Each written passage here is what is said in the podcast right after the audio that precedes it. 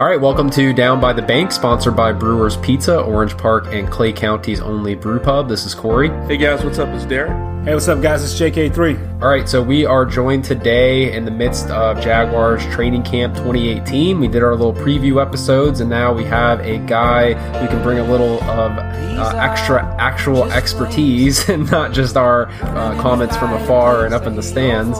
And that is Mike DiRocco, who covers Jaguars, uh, who covers the Jaguars for ESPN's NFL Nation. Uh, he can be followed on Twitter. He's a great follow. Lots of pictures, lots of insights from camp live at ESPN DiRocco, and more importantly, a three-time Down by the Bank guest. Hey, Mike, welcome to the podcast.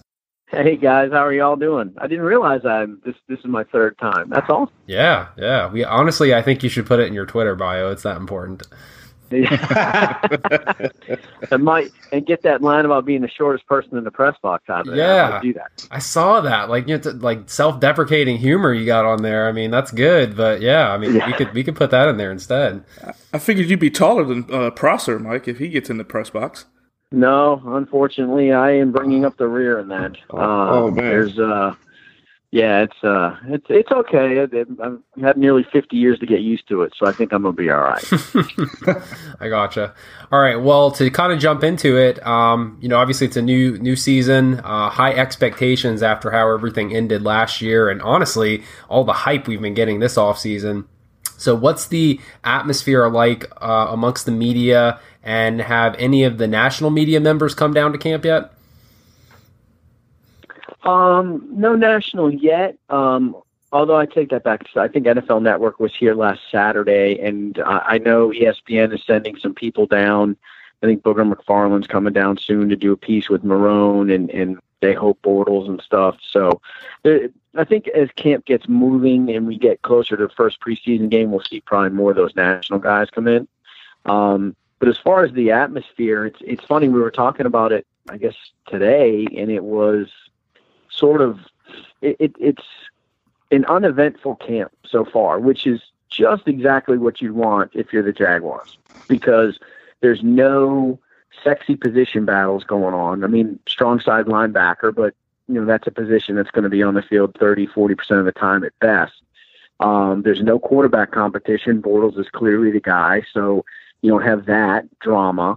Um, you know, we know the team's going to be good. You don't have the whole brand new Coughlin Marrone dynamic. How is that going to work thing to deal with? So, um, you know, it's it's pretty uneventful. And for if you're the Jaguars, you got to be ecstatic like that. Hey, there's no drama. There's no um, nothing we need to figure out. I mean, they need to figure stuff out, obviously, but they're not implementing a new offense not implementing a new defense, not, you know, guys know what the camp's going to be like in terms of physicality and the mental grind, so they're not complaining about that yet. So it's, it's really kind of smooth sailing, which must be what it's like for like good teams to have camps like this all the time. I would know, obviously, uh, none of us would, um, but you know, it seems like it's a pretty good deal for the Jags at this point. Obviously, they're trying to get stuff done, but you know, if you can avoid drama in training camp, uh, you're doing pretty well.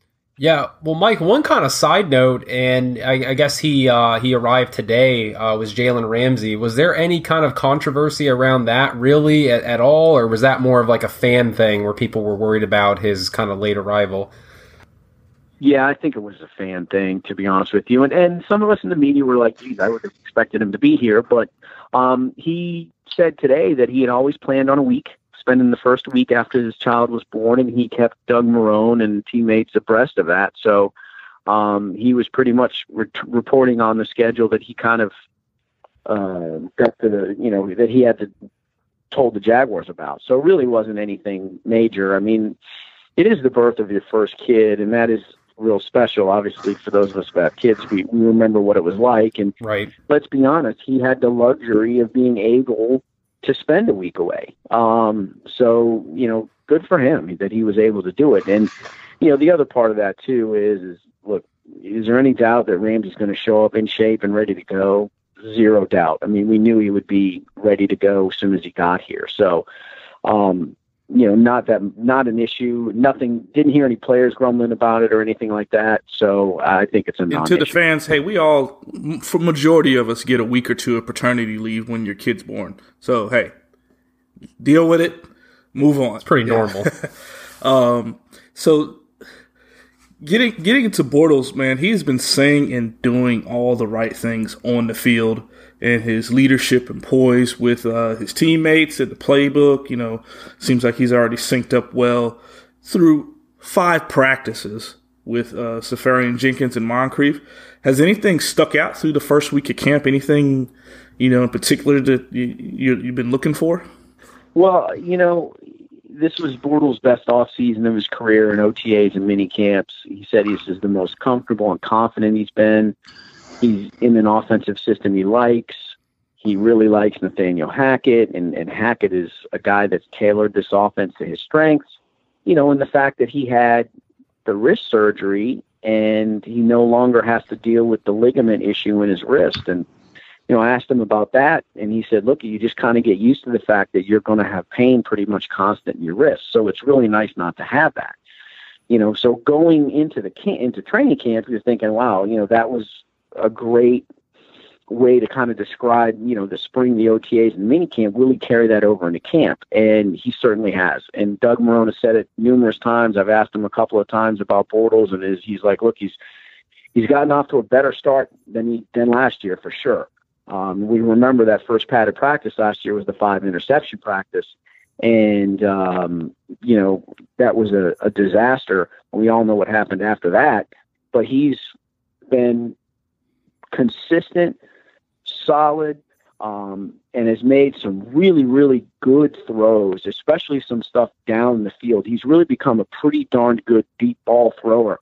So I think if you're the Jags, you have to absolutely be thrilled with what you've seen out of him especially when you factor, okay, Ramsey wasn't there, but you're still going against a pretty darn good defense and dealing with Bouye and, and the rest of that secondary. And Bortles, I thought, has really looked pretty good the, through the first five practices. So, you know, that's what I wanted to see. And I think that's what he needed to show so that there would not be any doubt left, if any existed. And he's done that. You know, the one thing that's uh, exciting, Mike, is that what I take in as a fan is we probably even haven't really seen or scratched the surface of what Hackett can really come up in the playbook. So I think that's going to be interesting coming to the start of the season. Is there's going to be probably new plays that no one's ever seen. So the whole well, we got Bortles on tape. Now that he's progressing, hopefully Hackett comes up with some better, you know, not better, but more things and more options for him to do. Yeah, and, and here's the thing too that Blake was talking about. There were times when he'd be in the huddle last year, and he would call a play, and he could see in the eyes of like Keelan Cole and Dede um, and some other younger receivers that uh, I don't have any idea what the heck I'm supposed to do on this play. And that's a scary feeling as a quarterback when you're calling a play and, and the guys that you're going to be depending on to catch your passes aren't really sure what the hell they're doing. And uh, you know, I think that's an issue that we probably didn't give as much attention to.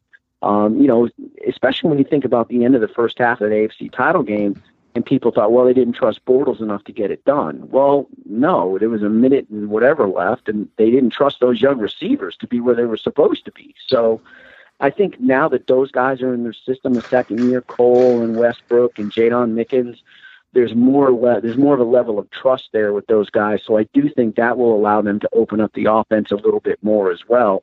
Not just because Bortles has got another year, but those guys now at least have a idea about what they were doing. Uh, I just can't imagine what that would be like. You know, you're in the AFC Championship game and you're calling a play and you get the blank look from your teammates and you're going, "Oh my God, this is just going to be horrible." So you shouldn't have to deal with that at all this year. Hey, uh, thanks for joining again. Uh, just really quick on the three rookies that we have uh, Taven Bryan, DJ Chark, and Ronnie Harrison, some of the ones that have already come to camp ready to ride, ready to show uh, that they've, you know, have the poise and making some uh, really good plays. Out of those three, uh, which one do you think has the best chance of cracking the starting lineup, if any? Uh, I don't. I just I don't see any of those guys having to start unless we're dealing with uh, a rash of injuries. Um, but I think the guy that might be closest, if none of that were to happen, might be Ronnie Harrison. I thought he's gotten off to a pretty good start. Um, and, you know, Barry Church is getting a little older, and he's clearly, you know, not a guy that they're thinking about for the beyond, you know, maybe next year. Um, and Harrison has been pretty impressive so far. And, and if he's a guy that can go ahead and, and pick up the defense, um, you know, maybe we could see him as, as a spot starter here and there if they decide they're going to start three safeties one day, or you know, Barry Church or Gipson is nicked up a little bit. Maybe they can slide him in there, but I really don't see any of those guys starting uh, right away. And that's honestly, that's a sign. That's a good sign. You know, when's the last time the Jags were able to to to to make three draft picks, their top three draft picks, and nobody was counting on them to start right away. I mean, normally this franchise, especially over the last 10 years, you're drafting the first or second round, you're pretty much guaranteed to be your starter um, but that that's how much better this roster is now that they don't need their top three draft picks to start. And and that's a good sign. Now they're all envisioning those guys as starters in 2019, 2020.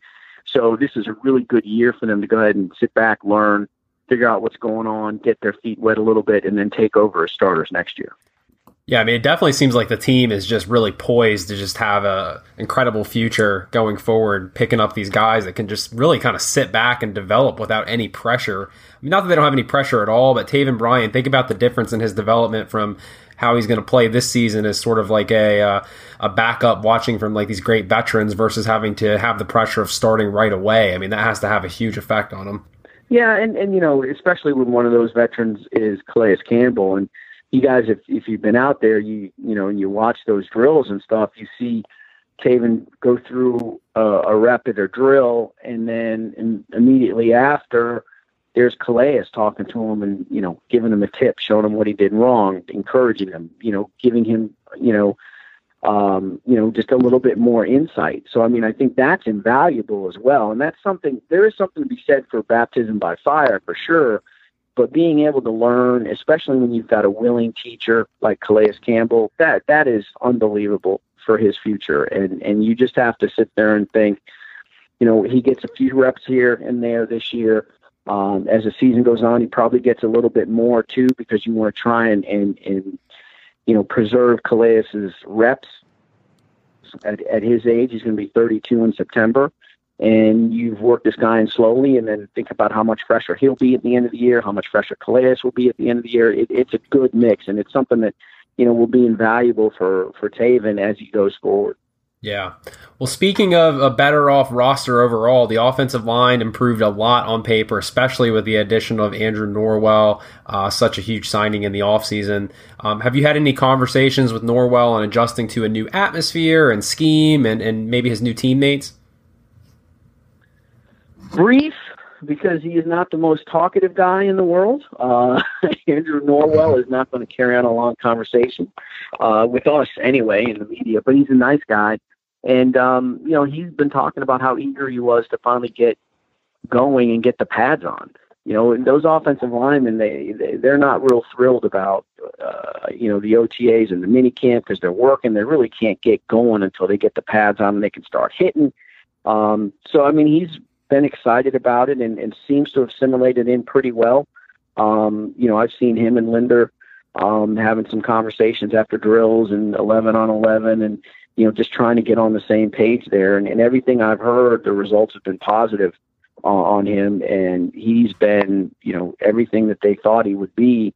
You know, and now with the pads on, you're starting to see the strength, the power, um, his his agility, which is probably something that people don't talk enough about. He's really, really athletic for as big as he is. So he was the guy they had to sign. I think that should have I thought that should have been their number one target in free agency, and they landed him. So, you know, throw them in on that left side, and all of a sudden they should be able to run the ball even better than they did last year. So, with the left side being uh, sewn up, it looks like Mike. That right side, uh, you know, you still have Cann, you still got Parnell. Obviously, they're the they're the vets, they're the, the guys that have been there. But you know, Will Richardson, obviously being a rookie, he's come on early. Maybe not for the start of the season, but uh, do you see him uh, being any of any impact this year, or is this just going to be that he's going to sit back and you know watch from afar? No, I, I, you know, here's the thing. Jeremy Parnell has had a really good start to camp. He looks healthy. He's moving better than he did, obviously, at the end of last season. Um, and uh, he he had a drill today where he just absolutely pancaked and buried um, Calais Campbell. Just drove him in the dirt. It was impressive. So that shows me that he feels great. He's in good shape. So I, at the beginning of camp, I thought that might be a place where we could see a guy um, take over, a rookie take over as a starter. But you know, Parnell's had such a good start to camp that if he continues that, I, I don't see Richardson, you know, being a guy who starts any games unless there's some injuries to Parnell.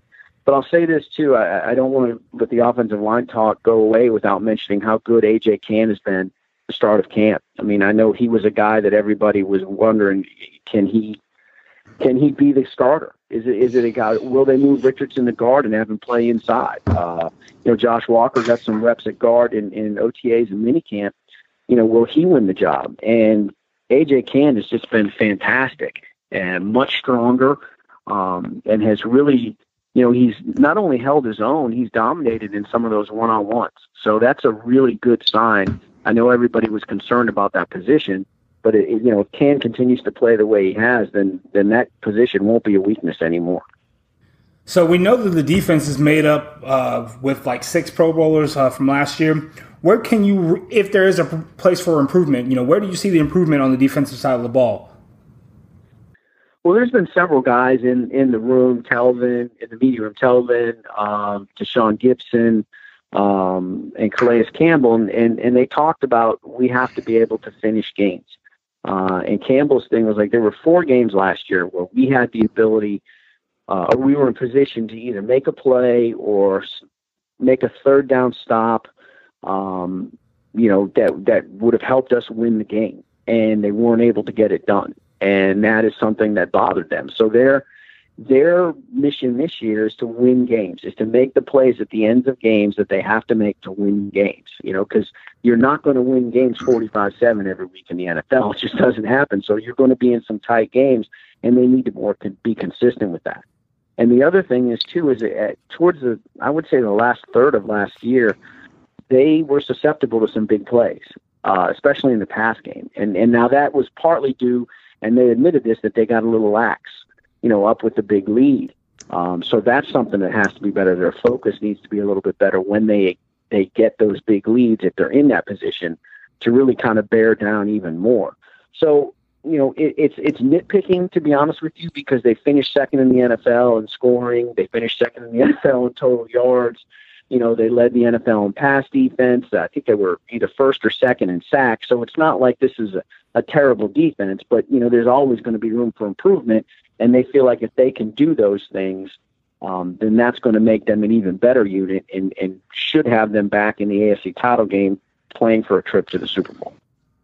Yeah, I definitely agree with you on you know having that killer instinct because it seems like sometimes during the year, uh, you know, they get up to a very large lead and then we'd have a couple of you know uh, pass plays and a, and a, couple of garbage time you know uh, touchdowns that came through. But yeah, I get what you're saying. They definitely do need to get that killer instinct. One last question for you, really quick though, uh, about the defense. Does uh, Ngakoue get more sacks than Calais this season? What do you think?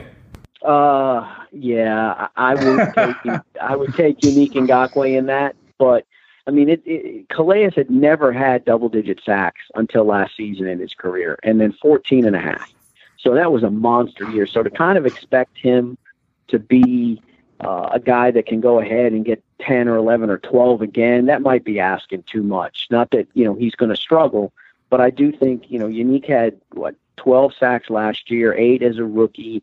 Um, I, I, you know, I'm, I'm going to assume since you guys are Jags fans, you read the Jags ESPN coverage relentlessly, and uh, we had a thing in the division a roundtable uh, where it was, you know, name the rising star in the division, and the Texans writer, the Colts writer, and the Titans writer all listed Deshaun Watson.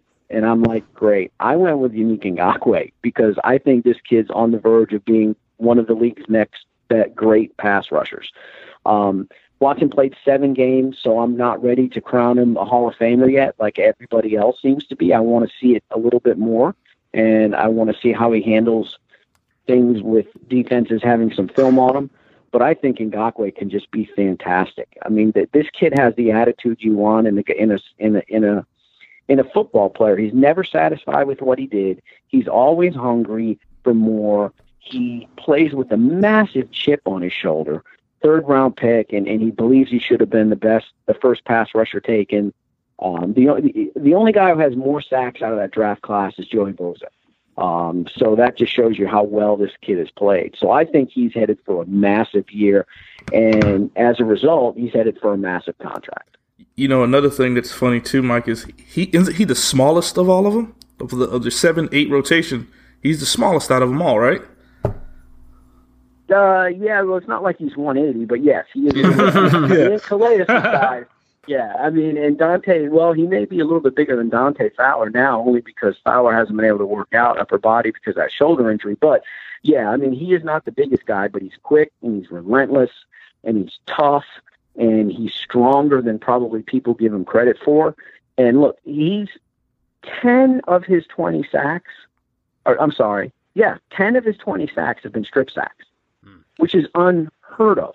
That his ability to get the ball out, it, it, you know, getting to the quarterback and making the sack is fantastic. There, I mean, that's hard enough to do. But you're knocking the ball out and getting the ball out, and you're you're giving your team a chance to score or or recover, you know, create the turnover. That's just phenomenal that he's able to do it.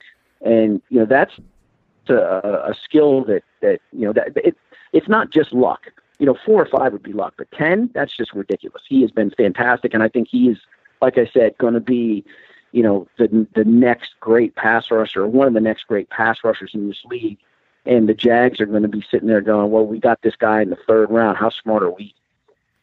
Yeah, absolutely. And I remember because I, I, went to the uh, the camp uh, the other night for the season ticket holders. The one thing the fans love about him is I, I, you probably noticed this obviously because you're right there on the field, but he's uh, you know pumping up the crowd even in between plays. I mean, he's just the, the guy that's just super inspirational. I mean, to be honest, for work, like forget Zig Ziglar. I mean, just like show his tweets every single day. He's about the most motivational guy you'll find, to be honest with you. So. Um, and I will say, as a side yeah, note, he, he loves that. Yeah, no, and it's great. I mean, it's just super uh, fun for the fans. Um, and for everybody, J- Derek JK3 as a side note, my daughter has chosen her first jersey. Uh, she made that choice that night, and it is Yannick Ngakoue. hey, all right. Going with the teal, so not bad, not bad. Yeah, yeah. yeah. That's good. I mean, he he's I like talking to him. Um, he's an interesting guy. Um, and you know, it's it's just amazing. You know, he's this is going into his third year, and, and uh, you know, I thought, well, maybe that chip on his shoulder will will you know will fade a little bit. You know, he's had some success. He knows how hard you have to work and what it takes to get that done. So maybe he's you know he he'll focus on that, and and the chip part of it will go away, and that's not been the case. He still feels you know slighted, and you know if you're the Jags, you got to feel ecstatic that that's that's the guy you got, and he's never satisfied with anything he does, and you know you can you don't have to motivate that guy. That guy's going to be a guy that will be self motivated from the time you know the first time he steps on the field to the time he retires. Well, we'll kind of finish here with probably the best time to make this sort of prediction, of course, the most well informed decision, uh, an early season win loss prediction. Go. Well, I don't know if you want to put any stock in what I say because last year, before the season started, I thought they'd go four and twelve. Um, so what the hell do I know? Um, although I always challenge people that said that they were going to be pretty good um, because it's like, look, we all saw that preseason; it was a mess. They couldn't run the ball. Blake looked awful. The quarterback situation was a mess. Um, there was no reason to look at that team and think they were going to go 10 and 6 and make the AFC title game. But anyway, um, I, yeah, I'm going to stick with what I had when the schedule first came out, and I picked them to go 11 and 5. Um, and I, I think that that is um, a legitimate record for this team. It wouldn't surprise me if they won 12 or 13. Um, it wouldn't surprise me if they went nine and seven as well, because it is a tougher division they're playing in. They've got a tough schedule with the Patriots and the Eagles and the Steelers um, and the Titans, who seem to have their number. But I just think that they're going to be so much better, so much more consistent running the football. And this defense is a nightmare for opposing offenses, and Jalen Ramsey's going to be even better. Um, so I think 11 and five is pretty is pretty on uh, spot on for for where I think they're going to end up. All right. Well, Mike, uh, Mike covers the Jaguars for NFL Nation on ESPN. Awesome, awesome guy. Probably the friendliest, nicest guy in all of the media here for sure. Um, and we, oh, with, without a doubt, without a doubt. not humble, but that's okay. Um, and uh, we'd like to see if we can go ahead and get that fourth year commitment from you, verbal commitment for next uh, off season. Does that sound okay? Or Absolutely. Count me in. All right, great. So, great. So we'll uh, play this back for you uh, coming up uh, next off season and your and your DMs on Twitter. So just a heads up. Okay, so uh, we appreciate it, Mike. Again, follow Mike on Twitter at ESPN DiRocco. We'll obviously put him in the podcast description. I mean, just a great follow for training camp coverage and just the Jaguars in general, and uh, has a lot of interaction with the fans too, which is is super awesome. So, Mike, thanks again for joining the podcast. We appreciate it. Hey, anytime, guys. I really had a good time. Thanks for asking me. Thanks so much. Talk to you guys next time. This is the story of the one. As a maintenance engineer, he hears things differently. To the untrained ear, everything on his shop floor might sound fine, but he can hear gears grinding or a belt slipping. So he steps in to fix the problem at hand before it gets out of hand. And he knows Grainger's got the right product he needs to get the job done, which is music to his ears. Call, clickgrainger.com, or just stop by. Grainger, for the ones who get it done.